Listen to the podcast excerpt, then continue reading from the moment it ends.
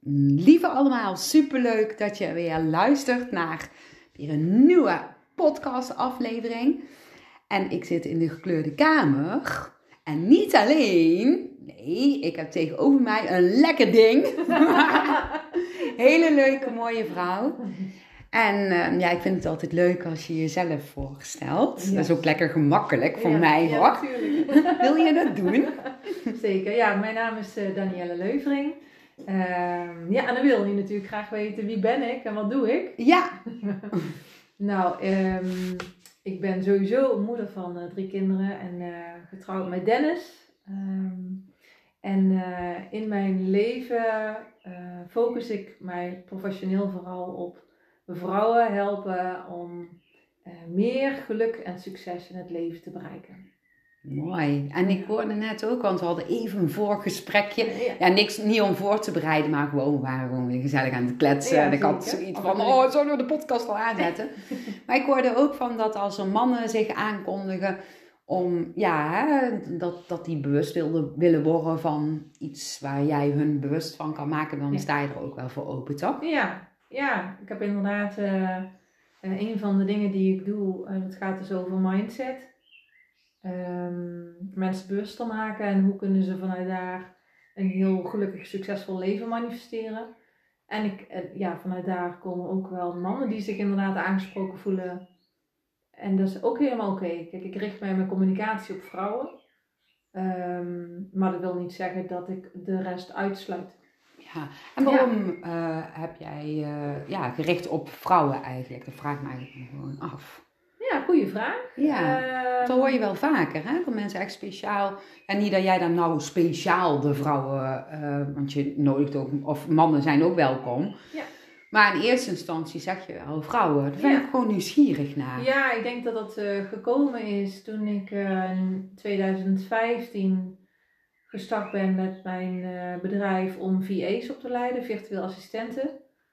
Dat zijn bijna allemaal vrouwen. Ja. Dus vandaar kwam toen van ja, ik, ik help vrouwen. En, ehm, en die lijn heb ik doorgetrokken. En, en dat is eh, wel een doelgroep waar ik me heel fijn bij voel. En ik denk ook wel een doelgroep die ik eh, inspireer, omdat ik, nou ja, misschien ook een stukje meer mannelijke energie heb. En dus ook een stukje doorzettingsvermogen ehm, extra of een bepaalde ja, drive heb. Die, die, die hun aanspreekt dat ze denken, hé, hey, maar dat eh, Ja. stukje lef, ja, Ja. ik, eh, ik, ik denk dat ik meer de afgelopen jaren in mijn vrouw, meer in mijn vrouwelijke energie ben gekomen, maar dat ik heel erg in de mannelijke energie zat. En dat die doelgroep dat ook wel heel, ja, soms ook zelf wel nodig heeft om meer in de mannelijke energie te Ja. gaan. Ja. En dat ik ze misschien daarmee ook meer in balans eh, breng. Dat zou goed Ja. kunnen. Dus ja, zo is het eigenlijk ontstaan. En ja, ik eh, sluit niemand uit, maar dat is inderdaad zo gegroeid. En ja, omdat ik mij dus met name richt op vrouwen die iets willen bereiken in het leven, ehm, die zitten ze vast in onzekerheid of angst of denken in tekort. Ja, en ik ben wat dat betreft wel echt een aanpakker en een doorzetter. En ik bijt me ergens in vast en ik laat me niet meer los. En, en wat dat betreft zie je wel vaak een groot verschil tussen vrouwen en mannen. En mannen zijn veel meer, oh, dat wil ik, dat ga ik doen. Ja, veel. En vrouwen denken, oh ja, kan ik dat wel? Wie zit er op mij te wachten? Et cetera. En ja, binnen dan dat. Dat is Mhm. natuurlijk, en daarom ehm, ja, denk ik wel dat die doelgroep heel goed past. Maar nu sluiten ook af en toe mannen aan. En ehm, dat vind ik ook heel mooi om te zien. Maar wel die, die zich dus aangesproken voelen bij wat ik vertel. En, en eh, ja, dat is, dat is wel heel erg belangrijk. Dat dat, eh, Ja, en je voelt ook of dat ja, iemand bij je past, ja of nee natuurlijk, hè? Heb jij daar ook Ja. wel eens ooit dat er mensen op je pad komen en dat jij eh, al voelt in een mail of tijdens een telefoongesprek van, hmm, die energie matcht niet helemaal. Ja. Dat, ja, ja, begrijp je dan wat ik bedoel? heel vaak. Ja, en wat doe je dan?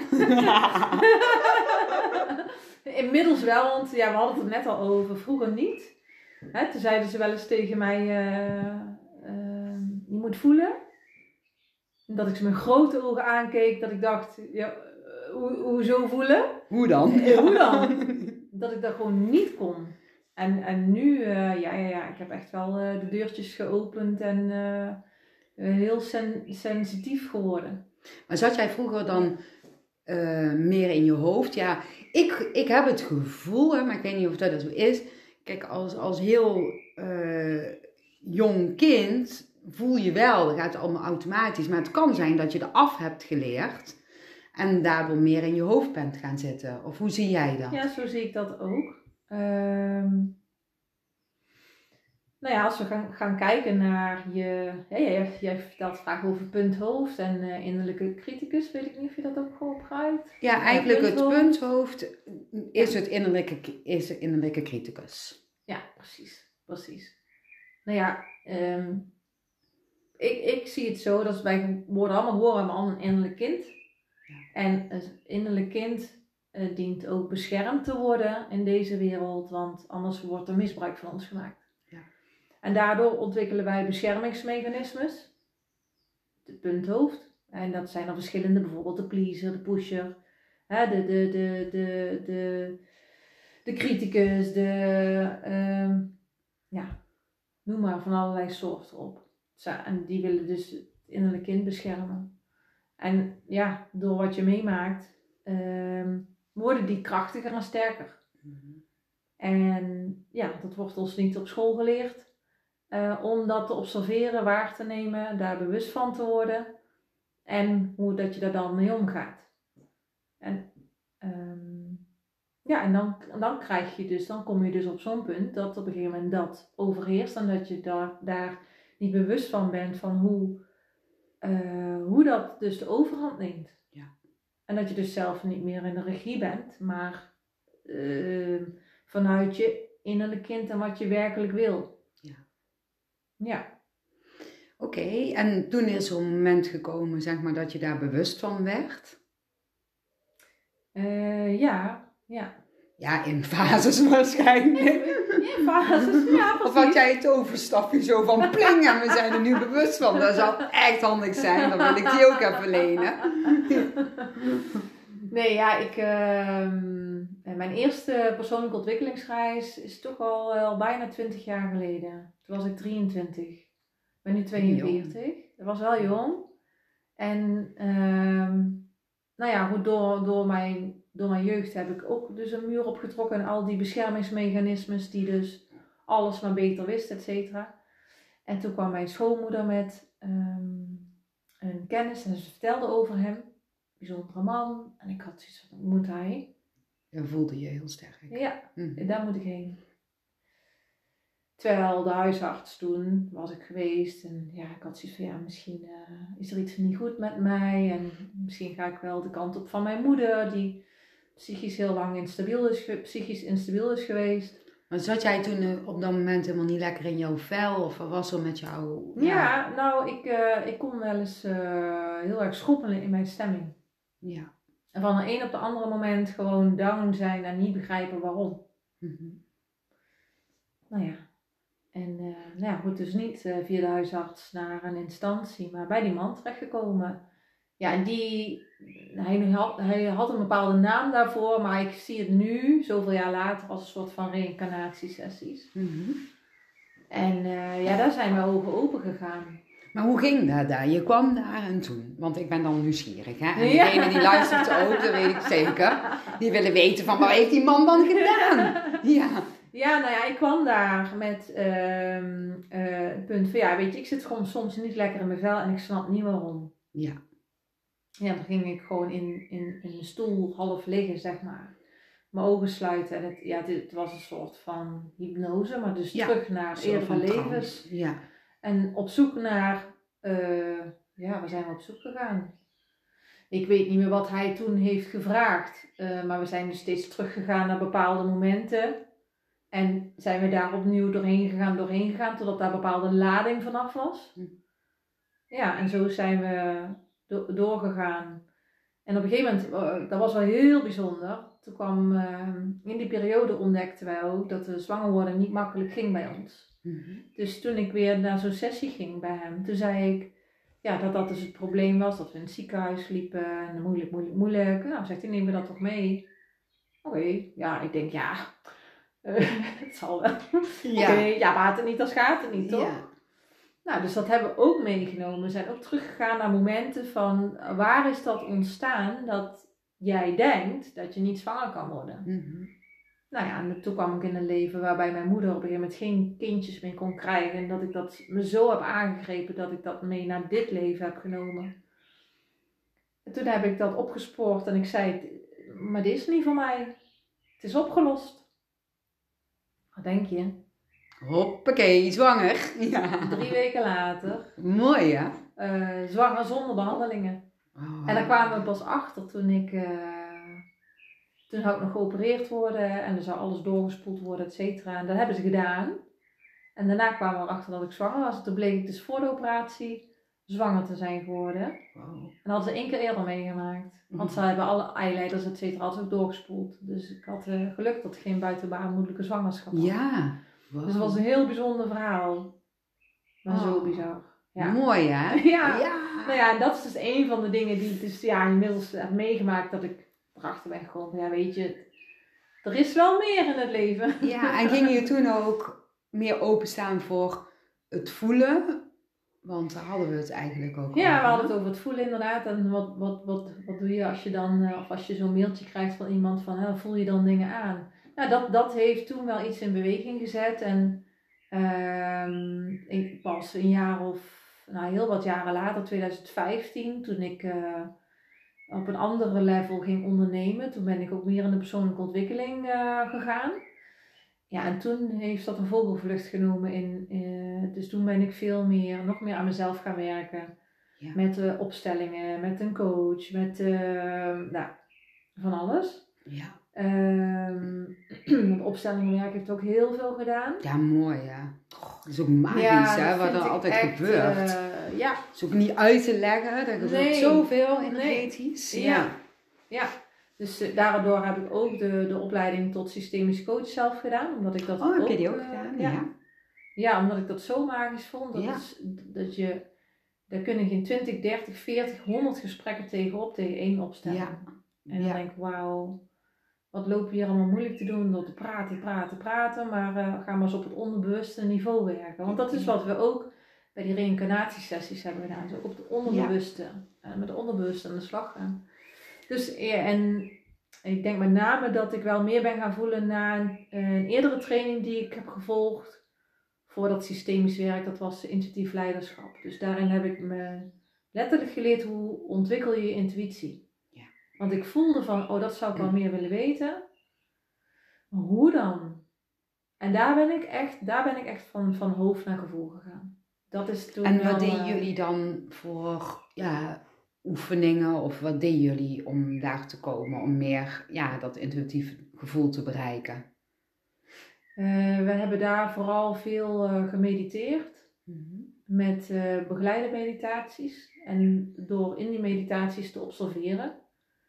Dus het observeren van je, je, je, je, je zijn, je denken, eh, wat er werkelijk gebeurt. Emoties kunnen pla- leren plaatsen, observeren. En daarnaast hadden we toen ook nog live dagen met allerlei opdrachten en et cetera. Ja. Ja. Mooi, hè? En dat Ja. is wel, eh, ja, dat, dat was wel echt eh, de, de grote eye-opener van uit mijn hoofd naar gevoel. En dat heeft zich in de loop van de tijd steeds verder ontwikkeld. Ja, en dan groeit Ja. steeds Ja. door, hè? Ja, dat groeit steeds door en dat is ja, never ending Nee. story. Nee, het is zoveel wat je nog kunt Ja. leren, weet helemaal niks vergeleken Nee. al wat is, zeg ik altijd. Ja. ja. Dus ja, om op, dat, om je op jouw eerste punt terug te komen van eh, soms heb ik, krijg ik ook inderdaad wel eens een berichtje van iemand en dan denk ik, hm, eh, hoewel ik me dan wel bewust ervan ben van oké, is dit nu eh, mijn punthoofd zoals jij dat zegt? ja. Ehm, Of is het echt je intuïtie dat de energie niet resoneert? precies. precies. Ja, maar- En als ik twijfel, dan geef ik het gewoon het voordeel van de twijfel met in mijn achterhoofd. Ja, dan onderzoek je het even Ja. en dan kom je er vanzelf wel Ja. achter eh, wat het is. Ja, Ja. Ik geloof als je dan het zou onderzoeken en het kost dus energie, het onderzoek, ja, dan weet je dat eigenlijk de energie niet matcht. Nee, precies. Ja, zo Ja. zie ik het dan. Ja. Meestal voel ik het wel meteen, maar ik ben er wel meteen heel duidelijk in nog. Want eh, eerst niet, hè. Nee. Dan ging ik toch maar eh daaraan. En oh, dat, ja, dat schiet gewoon helemaal niet op. Nee, nee, dat hebben wij ook gehad hoor. Ja. Dat, we, eh, dat, dat we dan klanten kregen en dat het gewoon ja, zo niet lekker stroomde door één klant dat de hele groep er last van had. Dat Ja. we daarna ook echt wel hebben gezegd van eh, mm, mm, dan Ja. maar een nee Ja. verkopen. Maar eh, dit, dit niet meer. Nee. ja, Mooi. zo leer je. Ja, Ja. dat is gewoon, als je alles op een blaadje gepresenteerd krijgt, dan is het weten, maar het verschil tussen weten en doen. Ja, precies. Dat is ook zoiets, ja. Want vaak weet je wel van, hè, dit zou ik het beste kunnen doen, of dat. Maar dan die handeling verricht om het ook te doen, dan Ja, gaat je punthoofd extra error geven Ja. natuurlijk. Hè? Ja. En dan is toch wel ja, vaak wel doorzettingsvermogen heel erg prettig, ja, zeg maar. ja. Ja. ja, dat kom ik in de praktijk dus heel veel tegen. Bij, bij mensen die graag iets willen en, en niet echt tot doen komen. Zo tegengehouden worden. Ja. Ja, maar je kunt door verschillende dingen tegengehouden worden. Hè? Ja. Hoe zie jij dat? Ja, dat, dat kan positief zijn en dat kan negatief zijn, Ja. zeg maar. Hè? Dus dat kan dus een teken zijn, dit is niet je pad. Ja. Eh, of eh, er zit een angst en een onzekerheid onder. Ja. Voor je grootheid, bijvoorbeeld. Dus, het is, ja, dus ik zie dat ook zo als het, het... Ja, voor mij is de sleutel in het leven eh, bewustzijn. Ja. Bewust zijn. Je kunt het op meerdere manieren Ja, uitspreken. ja, ja, ja, ja. Eh, en, en, en dat je alles mag eh, onderzoeken om te ontdekken, ja, wat is dan jouw waarheid? Ja. En want dat is ja, bewustzijn en bewustzijn van jezelf. Mhm. Want dat, ja, de succes in je leven en geluk in je leven krijg je door gewoon echt te leven en te handelen van wie jij bent. We dat vinden net veel al mensen over. moeilijk, hè? En dat is dus, het, is, het klinkt super simpel, Ja, maar het is, het is in de simpelheid zo complex. Ja. Want wie ben jij? ja, Met al je laagjes, al je conditioneringen, alles wat ooit tegen je gezegd is. eh, alles wat je mee hebt genomen van je voorouders. Hè? Als we het hebben over het familiesysteem. Ja, wie ben jij dan? ja. En dat is, eh, denk ik, ja, wat we hier, als we hier komen, te, te, te mogen ontdekken. Ja, als kind geloof je nog in al die dromen, hè? Tenminste, als je een beetje gewoon een, een, in een fijn gezin terechtkomt. Want als je zeg maar in een gezin terechtkomt waar heel veel trauma is, dan is het natuurlijk een ander verhaal. Maar ja, Ja. als babytje ben je volgens mij in de puurste vorm, aards gezien dan. Ja. En ja, handel je heel erg vanuit het energieniveau. En dan ja, word je een peutertje, een kleutertje. En dan begint eigenlijk zeg maar het stuk dat je daar afleert om ja, heel intuïtief te handelen. En ja, ik geloof wel dat de kinderen van nu ehm, en de kinderen die geboren worden, weer een hele andere generatie natuurlijk is. Ja, dan zie je ook wel hè, op scholen dat ze moeilijk mee kunnen met het onderwijs. Ja. Goed, daar gaan we niet veel over hebben, want dat vertel ik al heel vaak in podcasts. Maar ehm, ja, dat ze eigenlijk die informatie van hoe de mind werkt en hoe, wat, wat is intuïtie, gewoon met beide benen op de grond informatie. Ja. Dat ze dat juist ook heel erg nodig hebben om te leren en in, in hun kracht te komen staan en nog meer van dat soort dingetjes. Mhm. Zie je dat ook zo? Ja, ja, wat dat betreft zou ik ook wel. Eh, en ik weet dat wel dat het onderwijs aan het veranderen is, maar. eh, Ja, het gaat nog vrij langzaam, maar ja, ja, het gaat zoals het gaat. langzaam. zeg Ik denk wel inderdaad dat de kinderen die nu geboren worden, ehm, ja, is weer van een hele andere generatie als dat wij zijn. Zeker. ook weer hele andere behoeftes hebben. En, en ik, ehm, ik denk dat zij wellicht nog bewuster in het leven staan dan dat wij. Ja. eh, toen wij jong waren. Ja, dat geloof ik ook. Ja, dat denk ik wel. Merk je dat ook aan jouw kinderen? Ehm, ja, dat is eigenlijk een hele goede vraag. Eh, ja, ik, ik denk wel dat zij ehm, ook al op een andere level veel verder zijn dan wat ik in die tijd eh, was. Mhm. Ehm, en als ik kijk naar mijn zoon bijvoorbeeld, die, Hoe oud is hij nou? die is 14.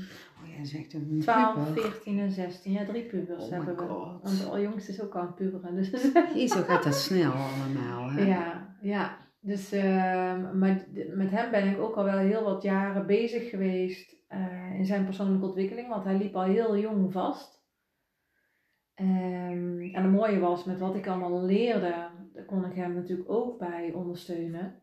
Ehm, Hij vast gewoon in het dagelijks leven of in het onderwijs? Of gewoon, ja, of hoe kan je daar in Ja, nou, hij liep vooral eh, in eerste instantie, nou ja, al wel vrij jong, eh, dat, hij, dat hij zijn woede niet, ja, ja, niet kon, mondeling kon eh, verwoorden, zeg maar.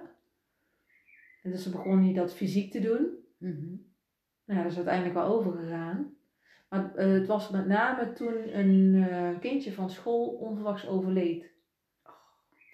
Ja, en zij bleek een hersentumor te hebben en negen dagen later was ze overleden nadat ze dat hadden geconstateerd. Oh wauw, dat Heel heftig. super snel.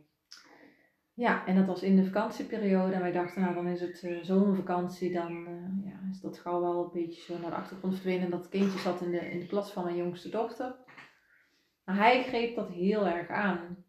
En eh, hij dacht dus bij alles daarna van, ja mama ik heb hier een vlekje, ga ik nou dood? Ja, en dat heeft heel lang geduurd. Echt maanden dat ik dacht op een gegeven moment, oh, maar het was gewoon echt heftig. Ja. En eh, ja, toen dacht ik, ja, hier eh, mogen we mee aan de slag. En gelukkig had ik toen die systemisch coachopleiding gedaan. Dus ik ben met hem een aantal opstellingen genoemd met dat meisje. Oh ja. Na twee, drie opstellingen was het wel 90% weg. Dus in plaats van dat we naar een therapeut moesten te praten, praten, praten, weet je wel. Dus daar was ik wel heel blij om dat ik dat ook kon toepassen eh, in mijn eigen gezin. ja, fijn dat jouw zoon daar ook open staat. Ja. En voor open voor stond. Ja. ja. Dus hij is inmiddels eh, heel, eh, heel ver ontwikkeld daarin. Hè, en liep hij al heel snel voor. En als ik gewoon kijk naar, naar de andere kinderen, ja, dan. eh, die vinden het bijvoorbeeld ook heel interessant wat ik allemaal doe. En eh, ja. Wat fijn. Ja. Nou, mijn kinderen helemaal niet. Je hebt zoiets van, het zal allemaal. Boeiend. Ja. Nee, ik weet nog dat, eh, dat nou, toen waren ze ook tiener. Nou zijn ze wat meer volwassen. Ja. En, is, het- en trouwens, mijn bonusdochter, daar doe ik ook dingen samen mee. Ja. Maar mijn twee eigen kinderen, Ja. die hebben zoiets van, nou moeder, Hoe doe oud zijn maar. die nu? Ehm 25 en 23. Ja. Maar dat mag ook, hè? Ja. En ehm, dat vind ik helemaal oké. ja, tuurlijk. Maar ik eh, weet nog dat, volgens mij was het ons Lisa, eh, dat die echt in die puberteit kwam. Toen woonden wij nog in het andere huis. En toen kwamen mensen dan binnen.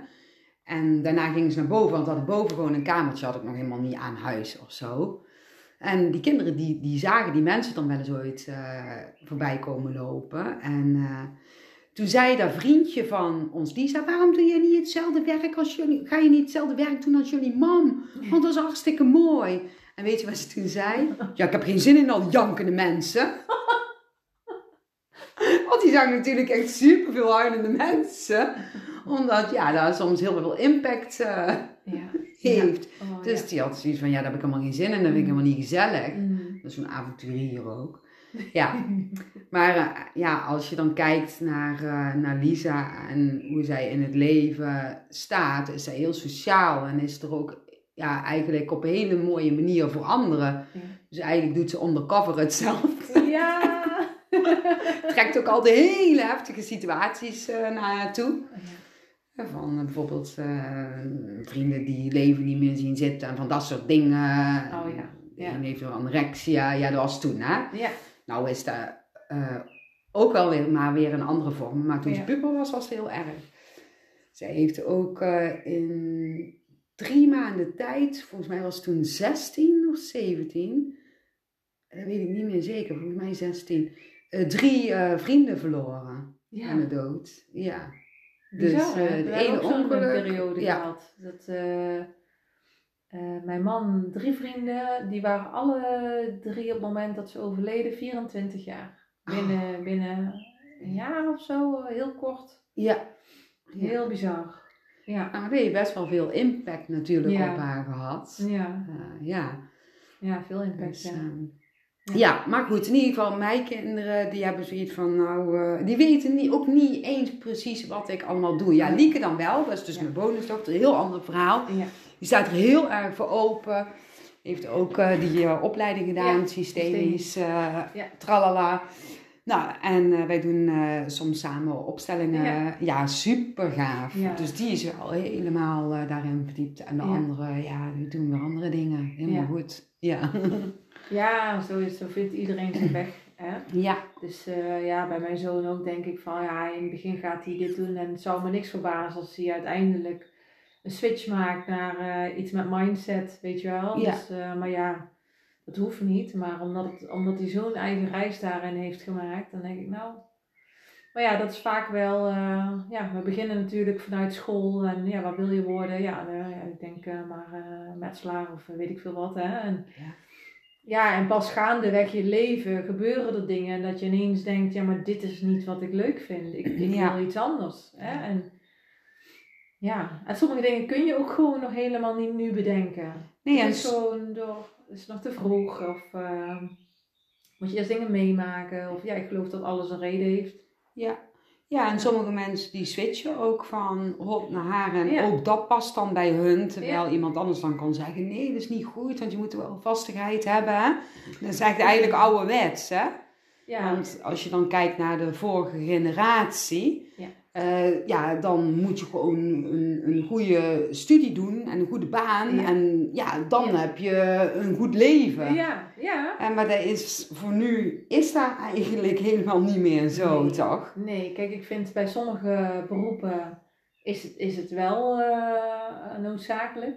Maar toevallig kreeg ik vandaag nog een berichtje van, op social media van iemand van, goh, als ik dit wil doen en een bedrijf erin wil opstarten, heb ik dan een diploma nodig. Ja. Maar dat is dus, ja, als je ondernemer wordt, dan wordt er heel anders naar je gekeken. Dan wordt er geen cv opgevraagd. Nee. Hè? Dus ja, en, en ik, ja, als ik kijk naar hoe ik mezelf ontwikkeld heb in de afgelopen jaren, dat is enorm ten opzichte van wat ik ooit in studies heb geleerd. En maar ja, ik volg heel veel trainingen, cursussen, nog steeds. Ik ben een eeuwige leerling, dus... Maar dat is, dat is wel inderdaad van, ja, wat nog aan ons kleeft. Oh, ik moet een diploma hebben en dan heb ik zekerheid. Of dan word ik gewaardeerd, of dan krijg ik goed betaald. Terwijl eh, ik geloof dat als je echt gaat doen wat je werkelijk wil, dat dat niet uitmaakt. Dat je er ook wel komt. En sommigen kunnen heel goed leren en dat is hartstikke fijn, maar sommigen kunnen dat niet. Ja, en dan ehm, ja, wordt er wel eh, anders naar je gekeken. En dat heb ik ook heel lang wel gehad bij onze oudste dochter, die heel moeilijk kan leren. En eh, ze zit nu op praktijkonderwijs, maar ze gaat volgend jaar naar MBOE. Mhm. Terwijl ze eigenlijk op school zeiden, ik denk niet dat zij, eh, ik denk dat ze uitstroomt naar werk en dat ze niet verder kan leren. Mhm. Ja. En dan denk ik, in deze tijd nog tegen mensen dit zeggen, nou, ik vind het echt hartverscheurend. ja, maar dat gebeurt nog heel vaak. Dan hoor. denk ik echt, Ja. kan ze wel achter behang plakken. Ja, Hoe kun je dit nou als leraar zeggen? ja. Nu nog, in deze tijd. Dan denk ik, dat is toch niet van deze tijd. Ja, nu ook de stages die ze, die ze doet, die, daar krijgt ze 8, 8,5 voor, omdat ze gewoon bovengemiddeld voor haar niveau presteert. Mhm. Maar ze is geen boekenworm, Nee, maar, je, maar eh, wel iemand die, Ja. die ontzettend veel, eh, ja, gewoon echt kwaliteiten heeft van nature. En dat is niet ja, het oude schoolsysteem met een diploma halen. nee, je leert dan Dus- ook op andere manieren natuurlijk, hè, in plaats van boeken. Ja, Precies. En gelukkig zijn, zijn die soort onderwijstypes er natuurlijk wel, hè, dat je meer in de praktijk eh, kan doen. Maar gewoon alleen al het feit dat de oude stempel met, dan denk ik, ja jongens, het is, eh, nee, ik, ik zie dat toch wel echt anders. Ja. Ja. ik, ik hang echt eh, school, ik heb, ik, Het is niet dat ik daar een aversie tegen heb, zeker niet. Maar het is ook niet dat ik dat de hemel in prijs. Als jij jezelf een school op zou starten, hoe zou die er dan uit? We, zou, maar we moeten dan gewoon van les in zitten. ben ik even benieuwd. We moeten qua les in zitten. Nou, ja, bewustzijn, mindset. mindset. Ja. Ja, voor mij is de sleutel in het leven tot geluk is gewoon ontdekken wie, wie ben je en wat wil je. En als je dan zeg maar zelf de juf zou zijn, hoe, waar zou je, hoe zou je dan mij lesgeven? Ik ben dan even het kind en ik weet niet wat ik wil. Ja, ik denk dat ik allerlei werkvormen zou bedenken waardoor ehm, je aan alle kanten eh, geprikkeld wordt. Zodat je uiteindelijk gaat voelen, oh, hier word ik blij van. Of, "Mm, mm, dit is het niet. Ja, dat. En dat dat ook oké is als het dan niet is en dat je niet daarop door moet En gaan. dat alles oké is, dat alles Ja. er mag zijn. Ja. Zonder regels, zonder. Ja. Ja, ik denk dat dat. Een eh, vriendin van mij, die, die ook eh, hier een podcast bij jou heeft gedaan. Ja. Haar zoon gaat nou naar een tussenjaar. Om, dat is echt een jaar volledig voor wie ben ik en wat wil ik. Oh, wat leuk. Ja, Maar is dat Ja. eh, op diezelfde school waar hij zit of is dat heel ander? nee, dat is een. eh, hij doet nu middelbare en dan gaat hij een, daarna dus een tussenjaar doen. Nou, en dat, daar komt dus ook heel veel mindset. Vraag me niet welke opleiding het nu is. Dus in Rotterdam Nee, die kant. Maar, oh, eh, want dan ben ik dan maar eigenlijk Ik hoorde dat en dacht, wauw, ja, dit is Ja. gaaf. Dus het is niet dat het er niet is, zeker wel. Het is ook, het is Maar je moet even eh, het vinden, zeg maar. Ja, ja, dat is maar alles. Hè. Dat is waar. Dat is waar. Er zijn Maar- zoveel scholen en hoeveel scholen hier in de regio weten wij niet eens van het bestaan af. Ja. Dat vind ik ook weer zoiets bizars. Maar Ja. goed. ja, ja, dat is Ja. waar. Ja. Oké. Dus. En eh, ja, hoe denk jij over de dood? Dat vind ik dan ook altijd een interessante vraag. ja. Ja, hoe zie jij dat? Ja, hoe denk ik over de dood? Ja, ik moet zeggen, ehm, toen ik dus eh, ooit bij Bart ben geweest over die reïncarnatiesessies, zeg maar, heb ik wel eh, een hele andere blik op de dood toen al gekregen. Van, oh, oh ja, als, eh, als we dit leven verlaten, nou, dan komt er wel weer iets nieuws. Mhm. Dus ik ben daar wel al wat relaxter in gaan staan. En, en met name jouw podcast, dat was voor mij een soort van bevestiging op bevestiging op bevestiging. Echt? Van een dieper weten van, ja, ja. En dan weer podcast, ja, ja, oh ja, oh zo, ja, zie je wel, ja. dat was zo fijn. Maar dat je, Ik voelde echt bedoel als- je dan dat je zeg maar, wat ik dan zeg of iemand anders zegt, dat je dat herkent of zo? Ja, ik Van- denk dat ik eh, al wel heel lang een dieper, een dieper weten heb. Ja. En, maar dat ik dat niet onder woorden kon brengen. Ehm, of kon uitspreken of me daar überhaupt bewust van eh, was. Ja, en ik denk ook wel door die reïncarnatiesessies. En ja, jou, die inspiratie die ik via jou heb gehad, dat ik op een gegeven moment zoiets had van, ja. Ja, eh, dus hoe denk ik over de dood? Ja, ehm, ik zie het als een portaal naar een nieuwe fase. Ja, mooi gezegd. Ja. Heel mooi gezegd. Ja. Ja, mooi. Ik vind het nog steeds fascinerend eh, onderwerp. Het blijft gewoon fascinerend, de Dat is dood. het ook. Ja, omdat het is ja, niet met ons hoofd te begrijpen is. Nee, helemaal niet. De, als je het met je hoofd allemaal wil begrijpen, dan lukt het dus niet. Hetzelfde als dat mensen die willen dan zo graag contact met een overleden persoon, maar dat willen ze dan met hun hoofd. Nou, dan gaat het gewoon helemaal niet lukken. Ja, oh ja, ja, ja. ja. Dat is ook ja. zoiets. Ja, ja. Ja. Nou ja, dus ehm, wat jij toen straks zei, van het is zo immens groot. Ehm, Het grote geheel bedoel je? ja. het grote geheel, dat, dat, dat kunnen wij met ons hoofd helemaal niet bevatten. Hoe dat het Nee. allemaal aan de, ja, sommigen willen dat weten, zei je al, hè? maar ja, je, je zou van dat... eh, Ja, ik ga daar maar niet in verdiepen. Ehm, nou ja, ik vind het grote geheel hoe dat werkt interessant. Maar ik laat het altijd heel spontaan, spontaan gebeuren. En vandaar krijg, krijg ik wel in... Ik wil sneller als geluid praten, dat gaat niet. Van daaruit krijg ik wel, van daaruit krijg ik wel inzichten. Ja. En va heel vaak krijg ik inzichten vanuit de droomwereld. Oh ja. Herken je dat? Dus dat je dan droomt en dan word je zo half in die slaapwaakstand wakker. En dan weet je precies hoe het zit. Dat is hetzelfde als die bijna doodervaring. Mhm. En dan hoep komt je ego erbij en dan plops is alles weg en toch zit het er. Ja. En dan krijg je het niet verwoord. ja. En op het moment dat, ehm, dat ik daar toch iets bewuster woorden aan mag geven, Ja. dan komt dat vanzelf. Ja. Maar al zou ik heel erg gaan zoeken met mijn ego naar hoe het zit, dan zou ik er helemaal onrustig van worden. Ja. Eh, ja, dat is hetzelfde als, dat hadden we toen net voordat we de podcast aan hadden ook over volgens mij. Eh, dat je intuïtief iets van tevoren al kan voelen waar je naartoe gaat. Mhm. Wat te maken heeft met zielsplanning. En dan wil je er met jouw ego, wil je dat meteen gaan begrijpen en wil je meteen dat er helemaal af is en klaar is, zodat je er nu naartoe kan gaan. Ja. Maar misschien ga je daar pas na, over vijf jaar naartoe. En ehm, voel je daar lichtelijk al iets van, zodat je daar onbewust naartoe gaat bewegen. ja. Ik hoop dat dit nog te volgen is wat ik allemaal zeg. Nou ja, dit, dit is wel iets wat zich eh, redelijk recent bij mij heeft afgespeeld. Ja. Ja. Ehm, dat heb je ook wel eens ooit in zo'n zielsbolletjes reading tegen mij gezegd. Van jij weet dingen ver van tevoren. Jouw punthoofd wil daar al meteen zijn. Ik heb een paar jaar geleden aangevoeld dat er een hele moeilijke periode zou komen. Heel zwaar. En daarna een hele mooie periode. En die moeilijke periode kwam ook. En van tevoren wist ik ook al wel dat ik bepaalde inzichten daaruit zou krijgen die ik nodig zou hebben voor daarna. Ja. En daar, ja, alles, alles eh, duidt daar ook op. Dus dat, Ja, alle puzzelstukjes vallen daarna dan in elkaar. Maar op het moment dat je even door een moeilijke periode heen gaat, ja, dan is het wel lastig hè, om Mhm. nog het licht te zien in de tunnel. ja, ja, zeg ja, maar. ja. En dan praat je niet over een kwestie van weken of maanden. Nee, voor mij was het echt een paar jaar. Ja, ja Dan- dat telt voor iedereen anders natuurlijk.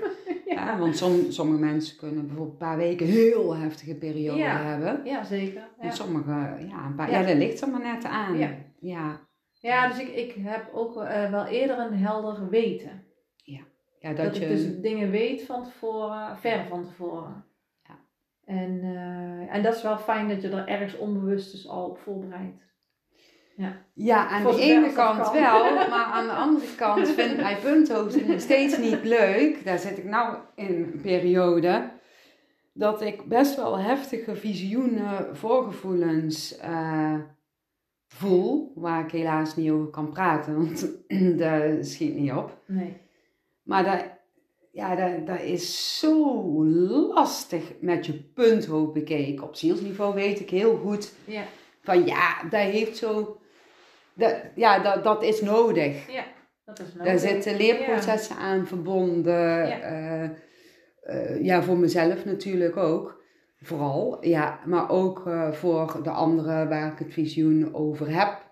En ja, de, dat is, ik vind, ja, ik vind aan de ene kant, want ik heb dan natuurlijk vaker periodes gehad dat ik visioenen zie, bijvoorbeeld dat er iemand doodgaat of een ernstig ongeluk krijgt. En dat ik gewoon weet, dat kan ik helemaal niet voorkomen, zeg Nee. maar. Ja, En dat ik dan gewoon in die periode totdat het gebeurt, met mijn ego daar zo onrustig over kan zijn. En als het dan gebeurd is, dan valt er gewoon een last van mijn schouders. Dus niet eens, zeg maar, de gebeurtenis. Ja, de gebeurtenis is erg als iemand doodgaat of een ernstig ongeluk Ja. krijgt. Vooral als het iemand is waar je van houdt. Maar de periode dat je, zeg maar, daar zo. Ja. ziet en voelt en weet, terwijl je helemaal tegen niemand iets kan zeggen, dat is echt zwaar kloten voor je ego, Ja, voor je punthoofd. ja, Die snapt er helemaal niks van. Dat is voor mij echt een les om daar goed mee om te gaan. En ik dacht, nou, dat is me aardig gelukt, hè, omdat ik daar wel vaker van die periode heb, dat ik die dingen zie. Mhm. En nou zit ik daar weer in. En godsamme, mijn punthoofd, jongen, die krijgt error. ja, error, ja. En ik moet op een, eh, ja, of ik mag, je moet natuurlijk niks, op een weer hoger niveau Ja. mijn punthoofdkind geruststellen. Ja. En ik dacht dat dat mij wel onderhand lukte. maar ik weet wel hoe dat komt hoor, want ik ga dus ook eh, naar een nieuwe fase. En dan ga ik nieuwe dingen doen. Ik heb eh, een jaarprogramma gemaakt, die zit nou helemaal vol. Echt? Je kan alweer een tweede maken. Oh, wat gaaf. Ja, dat gaat over eh, de, ja, de kracht van het intuïtieve eh, vermogen, ja, om dat sterk te kunnen ontwikkelen. Ja. En is best een intensief programma. Daar begin ik in juni mee De eerste ronde Oh, met een groep. En eh, dat duurt al een jaar. Was ook binnen een paar dagen was, was die groep gewoon vol, hè?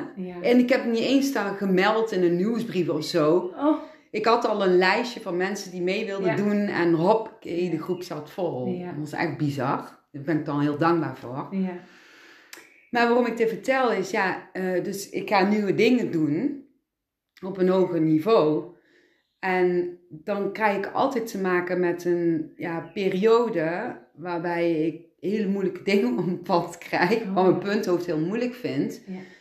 En ja, dan, dan zegt eigenlijk het grote geheel of het universum, of hoe je het ook wil noemen, van nou even kijken hoe ze ermee omgaat. Ja. Even kijken hoe ze ervoor gaat slagen. Want ja, en dan, oh jongen, dan, oh, met mijn punthoofd, oh, aardse zien, ah. Ja. Ja, Hoe, dus dat is eh, pittig hoe ga je er dan mee om? Ja, dat is een hele goede vraag. Want het ene moment lukt me het beter dan het andere moment. Maar het allerbeste voor mij is gewoon om veel innerlijk rustmomentjes te nemen. De natuur veel in te gaan. Goed te luisteren naar mijn lichaam en dan waar ik eh, ja, energie van krijg. Mijn kunst maken. En, ehm, normaal gesproken luister ik bijvoorbeeld heel veel podcasts. Ik kan geen podcast luisteren, want ik wil ja, in mezelf zijn. Ja. Dat merk ik ook heel duidelijk. Vanmiddag eh, ben ik eh, met Moa ja, gaan fietsen. En toen eh, ben ik eh, het gesprek met mezelf aangegaan. Met mijn innerlijke zelf en mijn punthoofd. Ja. En dan eh, ga ja, ik was op het fietspad. En dan ben ik hardop aan het praten, want dat vind ik dan gewoon zelf. Maar er fietsen allemaal fietsers voorbij. Mijn punthoofd zei... Nou, die denken vast dat je heel erg gek eh, bent. Dus toen ben ik maar het weiland ingereden. En het was zo mooi. Eh, want ja, ik, ik, ik was eigenlijk even verdrietig. Ik, was, ik merk dat nou nog steeds. Het was zo intens wat ik allemaal voel, doorvoelde en zag. En ik ging ook terug naar mijn innerlijke kind eh, stuk. Want er stond daar ook weer mee in verbinding. Ja, het is een heel verhaal hoor. Maar daar kan ik niet te veel over zeggen, omdat ik de visioenen niet kan verklappen. Mhm. Nou, en ik eh, kom in het weiland aan waar helemaal niemand kwam. En eh, er kwamen al eh, drie van die grote knollen, die kwamen al naar mij toe, die paarden. Die kwamen meteen naar mij toe, terwijl ik die niet eens kende. Die waren nieuw en daar voelde ik al het ja, contact zo. Ja. Dat ze echt konden aanvoelen van, hé, hey, ja, er is iets, weet je wel. Ja. Ik ga trouwens heel eventjes dit opslaan, waar we nu op hebben genomen. Want ik zag jij ook al naar een telefoon kijken, maar ik ben al zo in mijn verhaal. En dan dadelijk ben ik heel die podcast Ik kwijt. heb er niet over nagedacht, hè, want er was een Ja. intuïtie die zei... eh, Ja, ja, goed zo, want ik zag het aan jouw gezicht. Wij, wij komen zo terug. Zo, daar zijn we weer. Ja, we waren bij de drie knollen in het weiland die gewoon naar mij toe kwamen. Je voelt gewoon, zeg maar, dat ze ja, je, je troost konden geven. Heel, Ja. Ja, heel fijn gevoel. Toen eh, kwam ik nog langs een veld eh, waar allemaal stieren stonden. Mm.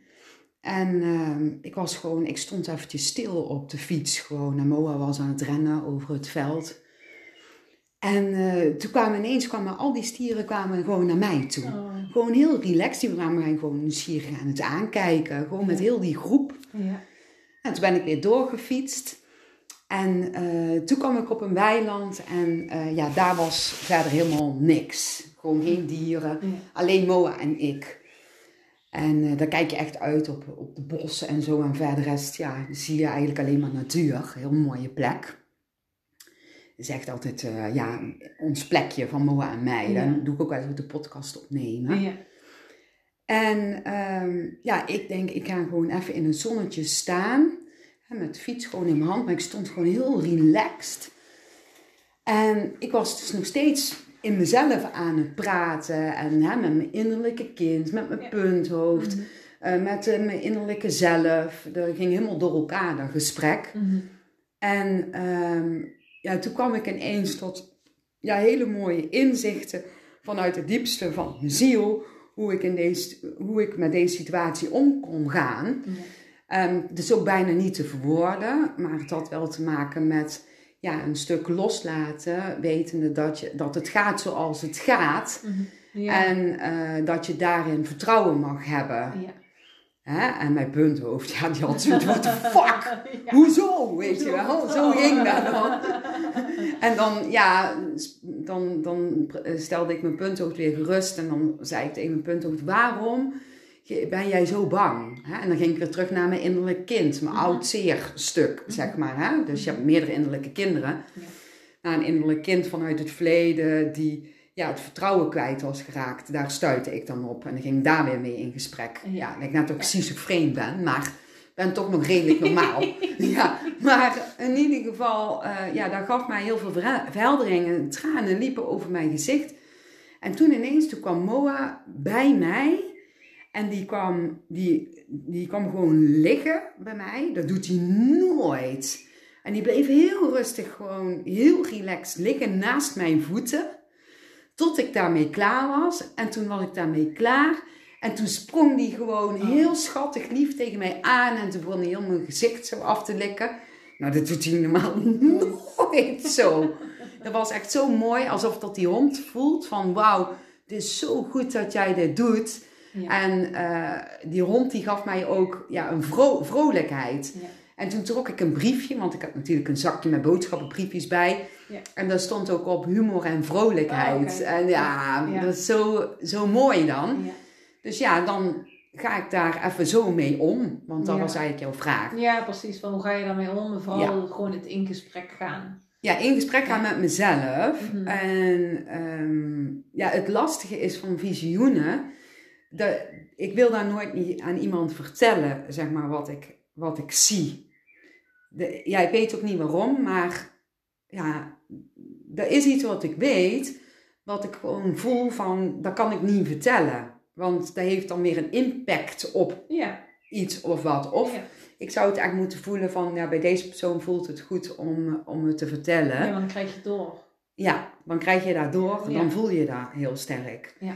Maar ehm, ja, als het bijvoorbeeld over dierbaren gaat, dan is dat heel lastig om dat te delen in het gezin. Dat gaat niet, want dan heeft het een enorme impact. Begrijp je ja. dan een beetje? Ja. ja, en dan is het ook natuurlijk, stel dat je dat wel zou doen, wat, ja, wat schiet je er dan wel mee op? Ik bedoel, Ja, ehm, alles gaat zoals het gaat. Hè? Ja. We hadden het er net al over van je, zi- je zit op de achterbank van het voertuig. Je zit, Ja. We denken dat we zelf aan het stuur zijn. Dat we alles nee, het grote geheel geeft sturing. zelf kunnen Ja. bepalen, maar we zitten op de achterbank.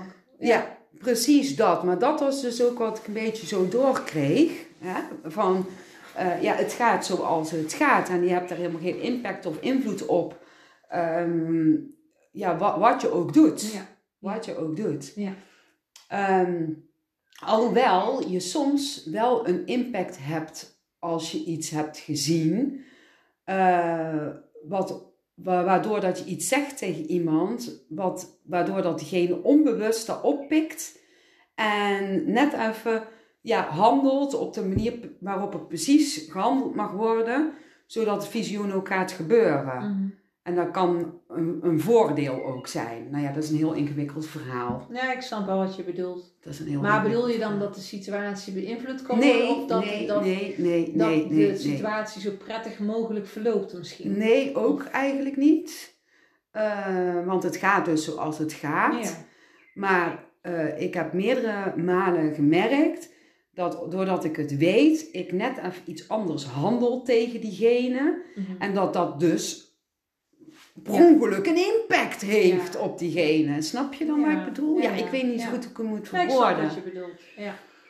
Ja, ik eh, heb daarin wel een, eh, een voorbeeld die ik kan geven. Dat is een verhaal die ik eigenlijk ehm, ja, heel lang geleden eigenlijk al wilde vertellen, maar daar is er nog helemaal nog steeds niet Nou, van gekomen. Misschien is dat wel een goed voorbeeld.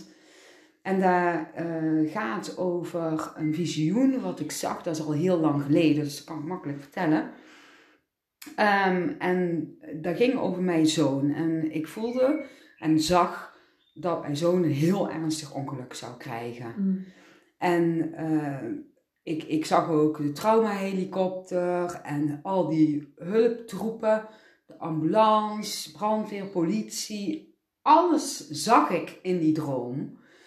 Maar ik kon niet zien wat voor ongeluk het was. Want ik zag geen scooter of fiets of auto. Dat zag ik helemaal niet. Nou, daar, daar zal ik dadelijk wel vertellen hoe dat komt. Mm. Nou, maar ja, wat doe jij dan, hè? Want ja, je houdt natuurlijk zielsveel van je kind. Ja. En je wil niet dat met jouw kind iets gebeurt, toch? Ja, en vooral als je moeder bent, en ik ben zo'n moeder, die vindt de pun- punthoofd van deze moeder, die krijgt echt error als er iets met haar kinderen Ja. ja, gebeurt. Dat vindt ze gewoon vervelend. Nou, ik denk dat iedereen dat wel herkent. Ja. En als je dat dan zo ziet en je voelt dat, en ja, dan gaat het door merg en been. En elke keer als jij de ambulance hoort of een traumahelikopter, die vliegen hier heel vaak over, of een politiehelikopter, dan, ja, dan krijg je gewoon hartkloppingen gewoon. Hè? En dan ben je bang dat ze dadelijk aan de deur staan van, nou ja, uw zoon heeft een ongeluk gehad of leeft niet meer. Ja. Want ja, Ja. je- als het zo'n ernstig ongeluk is, ga jij met jouw punthoofd denken hè, van nou, hè, mijn punthoofd had hem al lang het graf ingepraat. Ja. Ja. Ja. Ja, Ja. eerlijk is eerlijk. Nou, ehm, toen kwam er een moment dat ik op een gegeven moment een keer, eh, want ja, ik kon natuurlijk niks te- zeggen tegen niemand, maar toen kwam er een moment, toen hadden we ineens een diepgaand gesprek, ik en mijn zoon. Nou, dat gebeurde toen niet eigenlijk, want hij zat toen recht in die pu- puberteit en ik moest helemaal niks van gevoel Nee. weten en alles en normaal doen moeder. Maar er, er was ineens ontstond er een diepgaand gesprek. Ik weet helemaal niet meer waarover. Maar ik voelde wel dat ik iets wilde zeggen. En ik zeg tegen hem, ik zeg, schatje, ik zeg, klinkt misschien raar, maar soms dan kan je momenten in je leven hebben dat je ineens voelt dat je echt, echt bij jezelf mag blijven. En dat je echt dat wat je op dat moment voelt, moet doen. Beloof je dat je dat nooit zal vergeten? Doe normaal, moeder. Natuurlijk, ik beloof dat, weet je wel. En toen ging hij weer voetballen of weet ik veel wat hij ging doen. Doei. Die dacht, wat een raar wijf. Maar ik was zo blij dat ik dat had gezegd. Gewoon, ik had was echt eigenlijk opgelucht. Maar daarna ging mijn punthoofd natuurlijk nog steeds error maken. En eh, nou, ik denk een paar weken later, dus er zat ongeveer een half jaar tussen eh, het visioen en het ongeluk in. Ja. En een paar weken nadat ik eh, dat gesprek met eh, hem had gehad, toen ehm, is er dus een ongeluk gebeurd. Hij stapt in een auto van een jongen die hij eigenlijk helemaal niet zo goed kende. Die jongen die had net zijn rijbewijs, weet je wel, een beetje stoere jongen. En hij stapte in samen met toenertijd zijn beste vriendin, eh, vriend, sorry. Eh, die zat achter in de auto en eh, Remo die ging naast de, heet het, bestuurderskant eh, zitten. Ja. Snap je nog? Ja. En toen reden ze daar, ehm, ja, bij die weg, bij de IKEA. En dan heb je daar zo'n viaduct en dan komt dan een scherpe bocht. Ja. Maar die jongen, die dus net zijn rijbewijs had, die kende heel die weg niet. En die reed daar, ja, dik over de 100 natuurlijk. Een beetje stoer doen, muziek aan en zo. En net voor dat ongeluk gebeurde, toen had Remo had zijn telefoon in zijn hand. En die jongens die wilden zijn telefoon hebben om muziek te downloaden of weet ik veel wat. En toen kreeg hij ineens een gevoel van nee, ik moet die telefoon in mijn hand houden. Waarom? Wist hij niet. En één of twee seconden later vliegen ze door de bocht tegen twee bomen aan. En tussen die bomen gaan ze de sloot in, in de struik, waardoor dat je de auto niet meer kon zien. En het was donker en regenachtig. Ook nog, ja. En ze waren alle drie buiten Westen. Totdat Remo een piep in zijn oor hoort. En dus ontwaakt en de telefoon in zijn hand heeft. Ja. En meteen 112 kon bellen. Ja. En eh, die heeft die 10 minuten aan de telefoon gehad. Want ze konden in eerste instantie niet vinden waar, was. waar dat was, dat ongeluk. En eh, toen heeft hij zich over die jongens ontfermd. En die ene jongen, die reed, die had zijn nek gebroken. En ik weet allemaal niet wat nog meer. En die kwam bij. Dus die moest hij helemaal rustig zien te Ja. houden, zeg maar. Zodat er niet nog meer letsel kwam of wat dan ook. En die andere jongen die achterin zat, had ook alles gebroken. En die ontwaakte ook. Dus Raymond was Oh. met die twee jongens bezig. En eh 112, hè, die vertelde, de verpleegkundige, wie dat allemaal was, wat hij moest doen. Mhm. En zo is hij dus 10 minuten met die jongens bezig geweest. Dat is lang, hè? Ja, dat is lang in zo'n situatie. ja, Weet je wie er als eerste was? Omroep Brabant. En Oh, Omroep. Brabant, die deed geen zak, alleen maar foto's maken. Oh. Ja, en daar was die kaart op, jongen. Oh. Nou, de traumahelikopter, die ene jongen met de traumahelikopter mee, de andere jongen in een andere ambulance, Remo in een andere ambulance.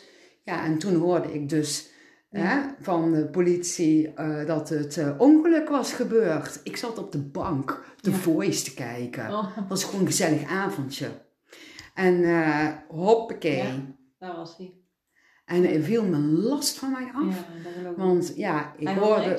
Nou ja, hij had eigenlijk gewoon een paar schrammetjes en een hersenschudding. Ja. En daarna heeft hij wel natuurlijk echt wel trauma opgelopen. Dus psychisch is dat wel heftig voor hem geweest. Had hij slaapverlamming eh, nog gekregen en zo. Nou, hoop gedoe. Ja.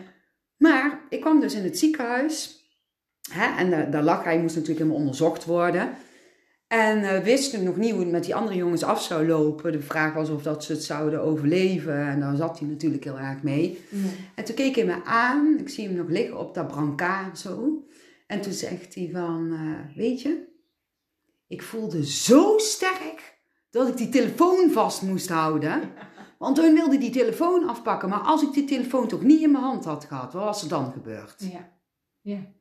En toen dacht ik van, wauw, wat ben ik dankbaar Ja. dat ik dat vreselijke visioen al een half jaar van tevoren heb gevoeld. En dat ik toch dat gesprek met hem heb Ja, gehad. even zaadje heb geplant. Ja, Ja.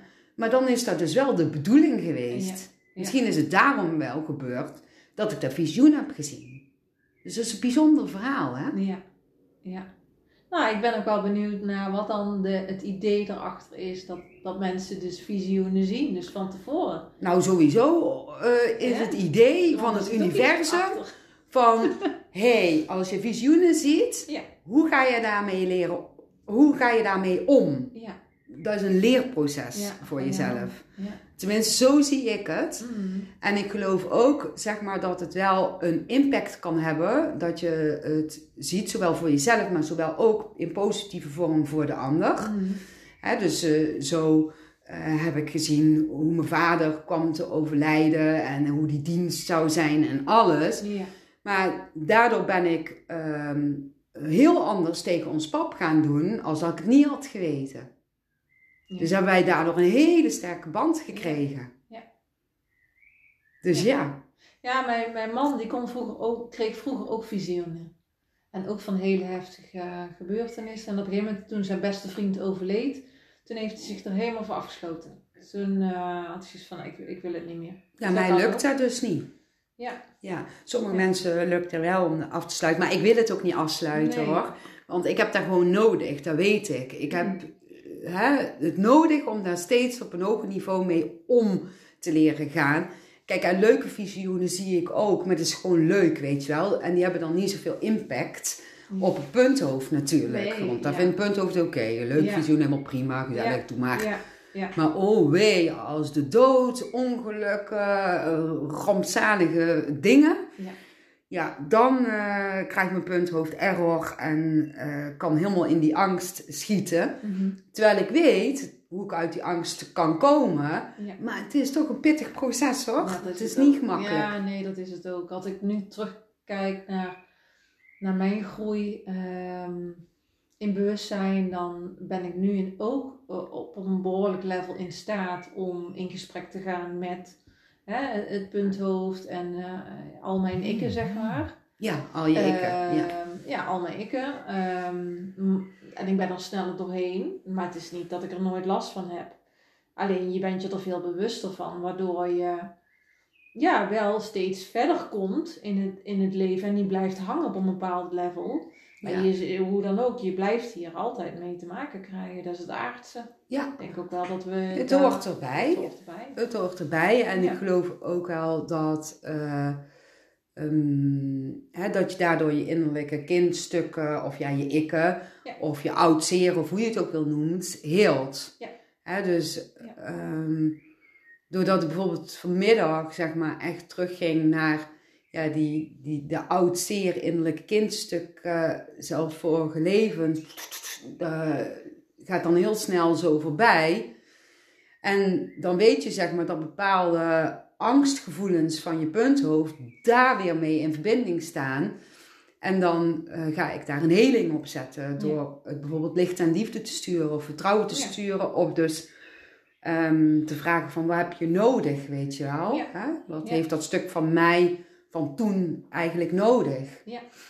En dan praat ik eigenlijk tegen dat stuk uh, in de ja, bewuste versie met mijn innerlijke zelf. Kan je me dat nog volgen ook, als ik dat zo zeg? Ja, je zegt in de bewuste versie van mijn innerlijke zelf. Ja, dus nu ben ik, de bewust, hè, ben ik er bewust van dat het met oudzeer te maken heeft. En ik stem me af op mijn innerlijke zelf. Die voel ik dan door me heen gaan. Mhm. En zelf ben ik de bewuste Sandra, zeg maar. En van daaruit communiceer ik. nu. Ja, Vanuit het nu. ja. communiceer ik eigenlijk eh, met die verleden stukken. Ja, ja, ja. Ja. En vergeven ook bepaalde personen die mij bijvoorbeeld iets aan hebben gedaan, waardoor ik weer trauma eh, ja, heb eh, gecreëerd. Mhm.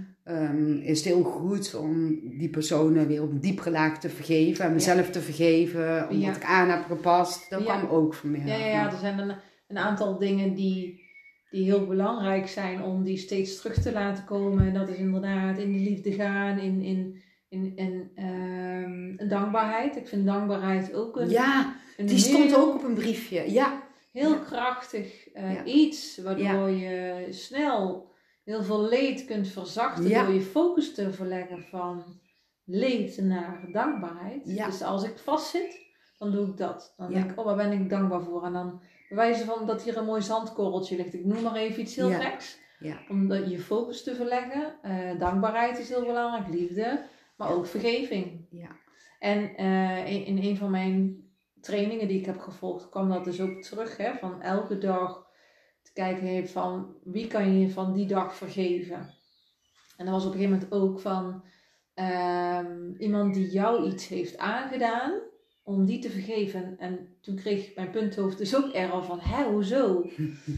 Ja, eigenlijk zeg je dan, ja, eh, sorry dat jij in, in mijn film, waarin ik leef, die rol moet vervullen om, om dit, Te triggeren, dat, ik, ja. dat ik dus dit meemaak. Dat vond ik ook zo'n mooie andere Ja. kijk op, eh, wauw. Ja, ik geloof ook heel erg dat je in de zielenwereld met elkaar afspraken maakt. Dus ook met de eikelengelen, de testpersonen. Ja, Dus mensen met, die jou iets verschrikkelijks aandoen. Ja. Ja, ik heb ooit een keertje dat boekje gelezen, Gesprekje met God, maar dan de kinderversie. De, die vertelt ook dat verhaal. Maar zo zie ik het dus ook. Dus dat je in de zielenwereld met elkaar afspreekt. En daar is alles gebaseerd op liefde. Mhm. En ehm, dat, je, dat je dan afspreekt om elkaar in, de, in het aardse tegen te komen.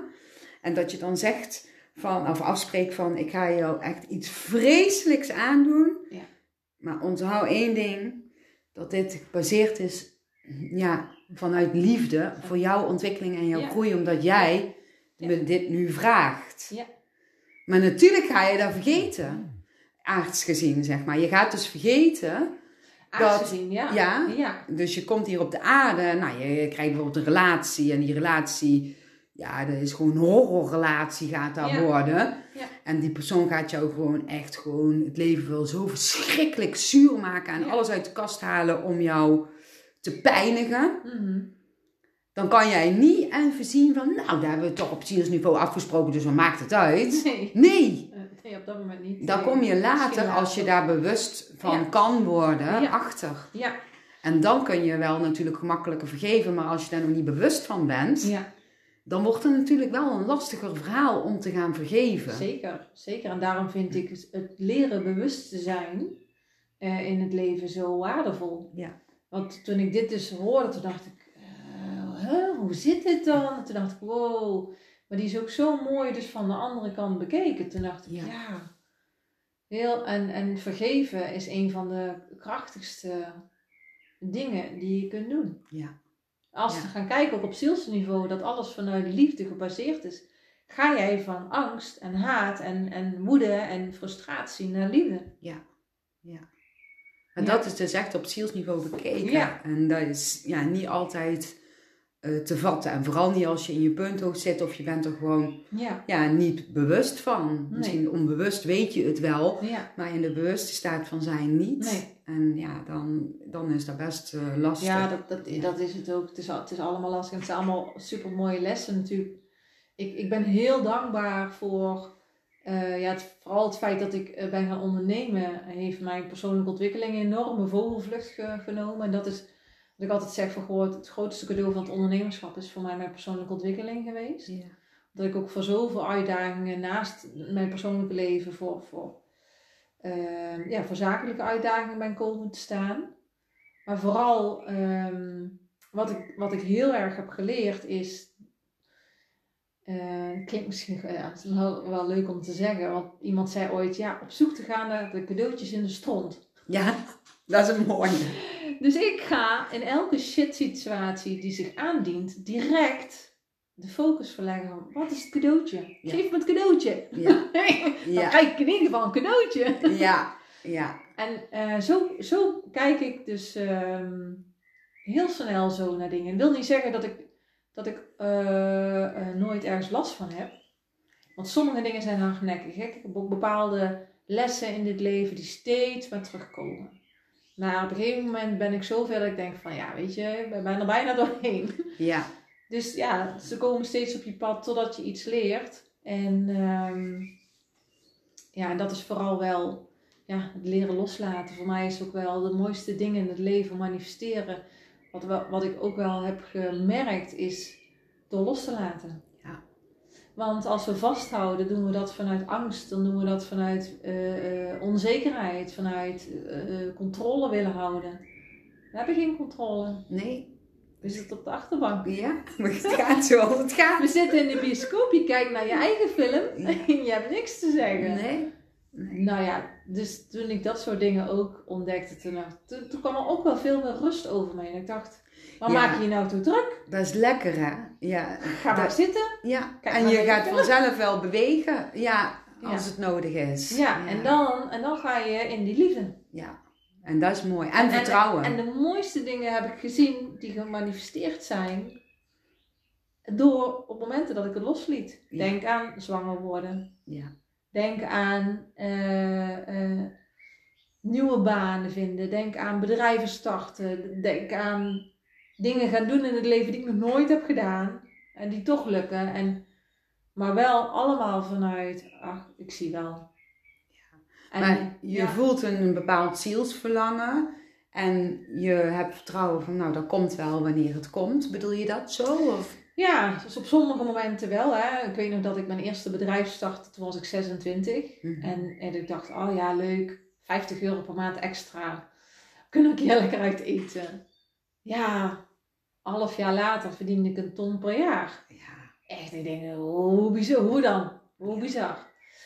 Eh, maar ook wel eens dingen van, dat ik dus dacht van, oh ja, nee, eh, ook in het ondernemerschap, ik wilde dit bereiken en ik geloofde er helemaal in. En ehm, mijn, mijn, mijn eh, punthoofd, die had dat al allemaal bedacht en het moest zo en zo en zo.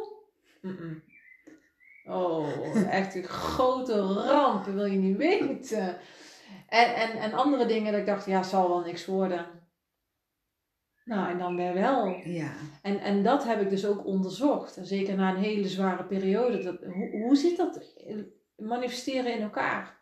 Hoe krijg je nou iets voor elkaar?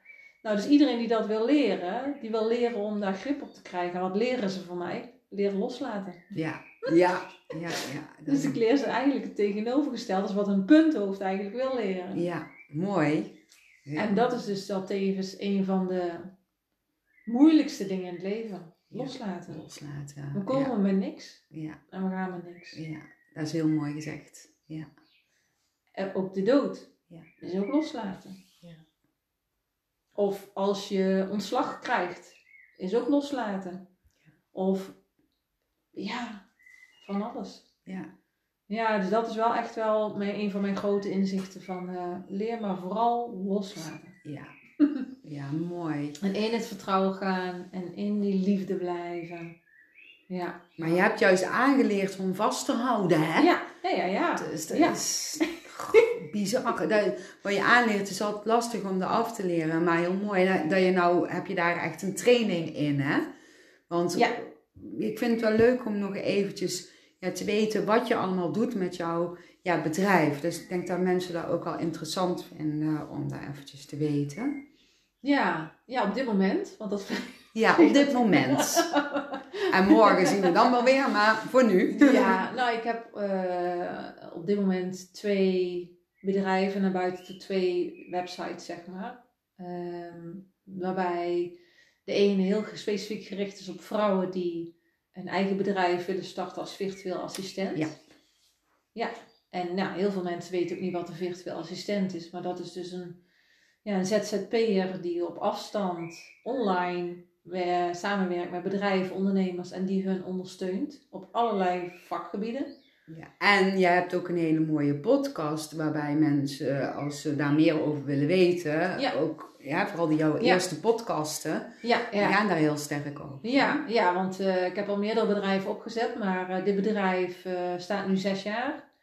En daar heb ik inderdaad, ik heb mijn eigen podcastshow, ehm, waarin ik dus met alles waar ik me mee bezig hou deel. En daar vertel ik inderdaad uitgebreid over. Ja. Hè, dus dat, ja, dat is fijn. Dan kunnen mensen zich op, op hun eigen manier laten inspireren. Ja, Eh, en daarnaast eh, heb ik een bedrijf waarbij ik dus ehm, eh, focus op eh, mindset en naar jezelf toe gaan. Dat doe ik ook met mijn andere bedrijf hoor, maar dus dat manifesteren. Ja. Hè, ja, als je vastzit in je leven, werk of bedrijf en je wil iets manifesteren en het lukt niet. Nou, daar heb ik een programma voor waarbij ik ze begeleid. Kun je een tipje van de sluier geven voor mensen die nu luisteren daarin?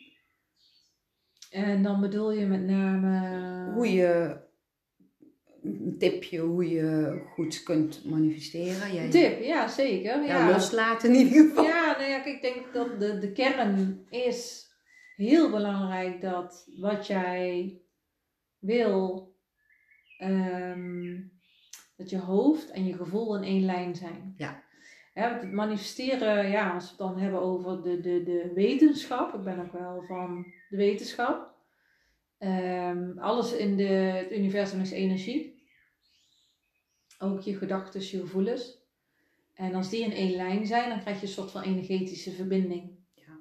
Nou ja, in het kwantumveld, het veld van oneindige mogelijkheden in het universum, daar is alles voor jou beschikbaar. En op het moment dat dat matcht met jouw hele zijn, dat die in één lijn is, ja, dan ontstaat er een verbinding en een mogelijkheid om iets te creëren.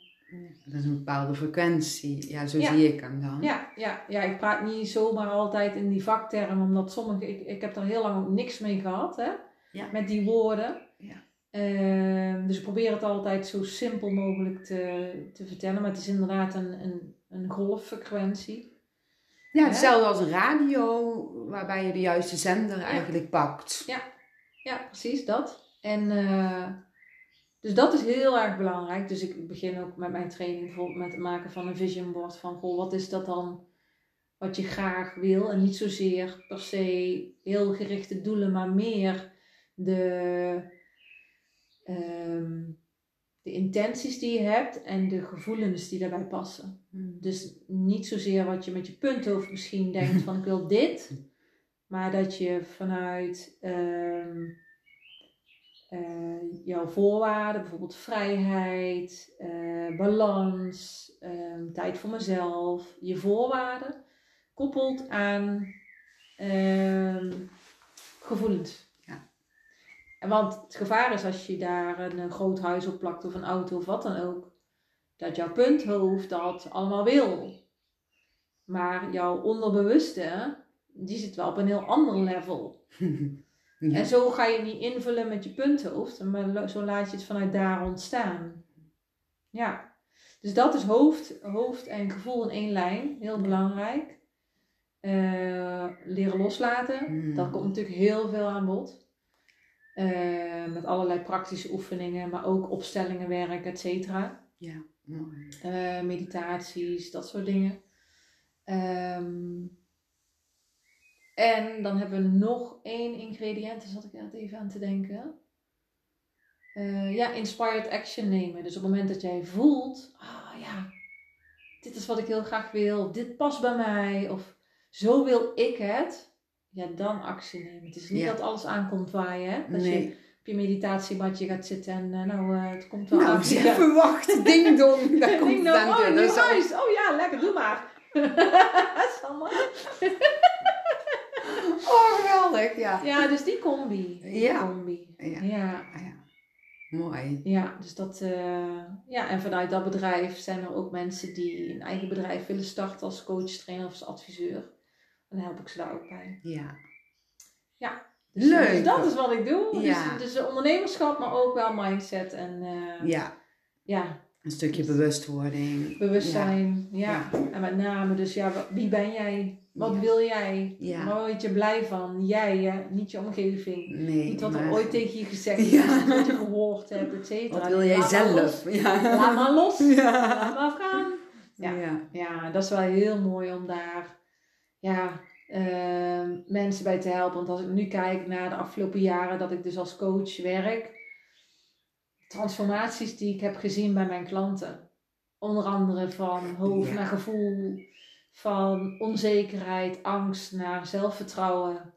Ehm, ja, we hebben ooit hele mensen totaal zien transformeren. Gaaf is dat, zo'n proces. Ja. Ja, ja, mijn man en ik, die, want mijn man zit ook in het bedrijf.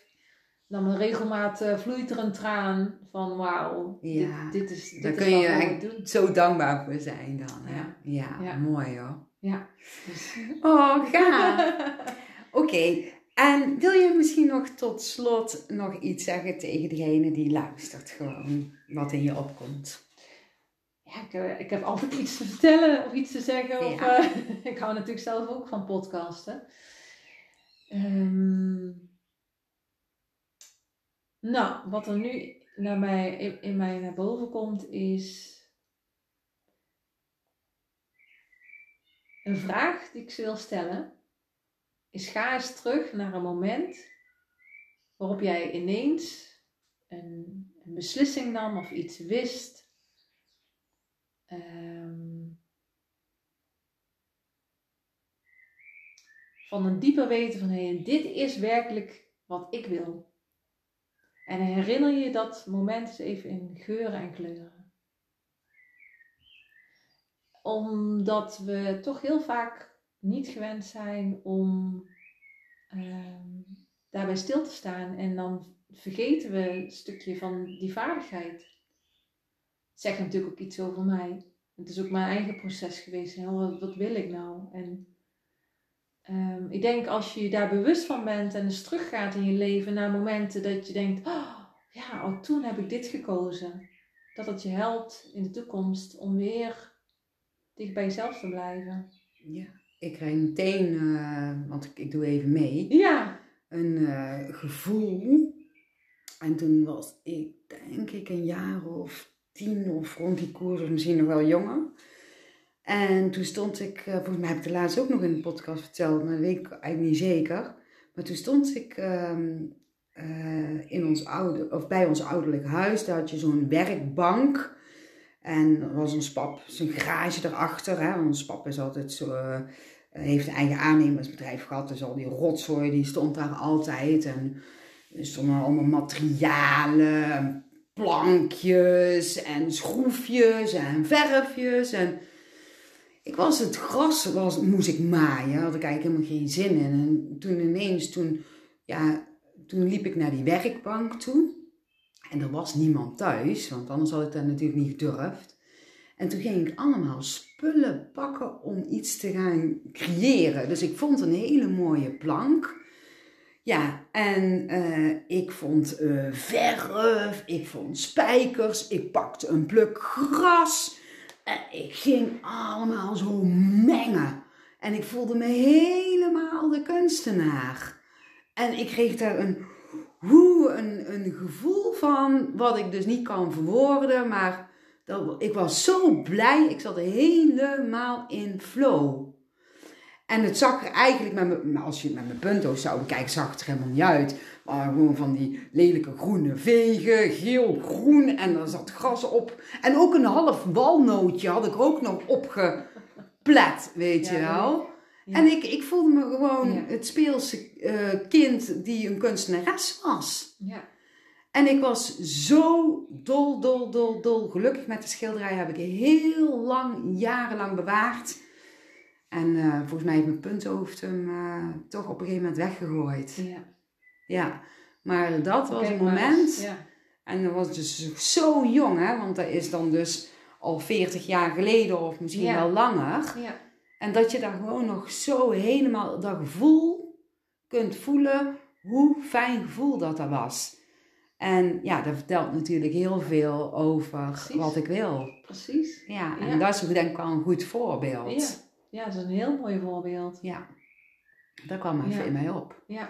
Dus ik vond het een hele leuke vraag. Ja. En ik hoop, ja, degene die nu luistert, is ook eens even gaat voelen. Ja, vooral dat. Ja, Ja. ja. en dat vertelt heel veel over ja, wat jij nu wil als eh, eh, zielsverlangen Ja, eigenlijk. precies. Ja, en dat, dat je deze vraag regelmatig jezelf stelt. Ja. Ja. Ja. Om, om tot zelfontdekking te komen. En eh, ja, dat is wat ik anderen gun. Ja. Gaaf. Ja, Zullen we tot slot nog gewoon dan tot laatste slot een briefje doen? ja Uit leuk. het mandje. gewoon een gezellig briefje. Ik ben benieuwd elke keer wat. Heeft jouw moeder... eh, Als man. Ja. Ja. man, ik heb zoveel briefjes inmiddels. ja. Kan in, dit is geen briefje, hè? Oh, nee, dat is het, een dopje van het glazen flesje wat ik eigenlijk kwijt was. Dat is mooi. Nou, Dankjewel dat je die hebt gevonden. alsjeblieft. Ja, Oranje. Pas goed bij mijn shirt. Ik pak er ook even een. Hè? Ja, dat past zeker. Dat is wel grappig, hè? Vroeger eh, zou ik nooit oranje dragen. Dat is mijn lievelingskleur. echt Verschrikkelijk. Echt? Echt van moeten leren gaan houden. Dat staat je heel mooi. ja. Met glitters ook Met nog. glitters, ja. Ja, hele mooie Zeg iets liefs tegen jezelf. Oh, daar heb je op een briefje staan. Ja. Oh, dat is mooi. Ja, mooi. En ik heb eh, op mijn briefje voel bescherming om je heen. Nou, dat heb ik vandaag zeer zeker gevoeld. ja, in, eh, in alles. Dus Ja. dat is zo mooi. Mooi. Ja. Mooi. Ja. Oké, ja. En, en waar kunnen mensen jou vinden? Ja, daar gaan we natuurlijk ook wel eventjes eh, onder de podcast Ja. zetten. Heel simpel met mijn voor- en achternaam Danielle Leuvering. Ja. .nl en dan kom je op de verzamelsite waar je naar twee websites kan gaan. Social.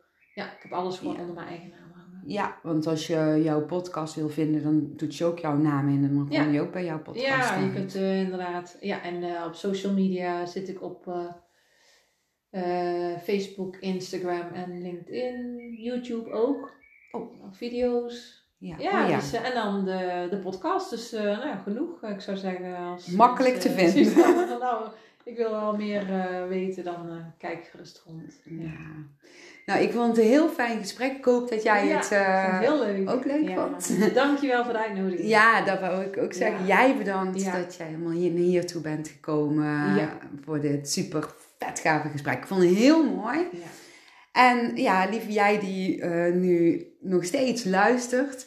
Ja, super bedankt dat je ja, helemaal naar de podcast eh, eh, tot het einde bent gekomen. En eh, ja, ik hoop dat je er eh, iets heel iets moois uit kunt halen voor jezelf. En ja, ik zou zeggen, volg je hart. Ja, want Ja. dat klopt altijd. Ja, precies. Dankjewel. En, ja, ik hoop, Danielle, dat we nog een andere keer Ja. lekker gaan babbelen. Me leuk. En eh, ja, lieve jij, tot de volgende keer. En eh, super dankjewel voor het luisteren. Doei doei!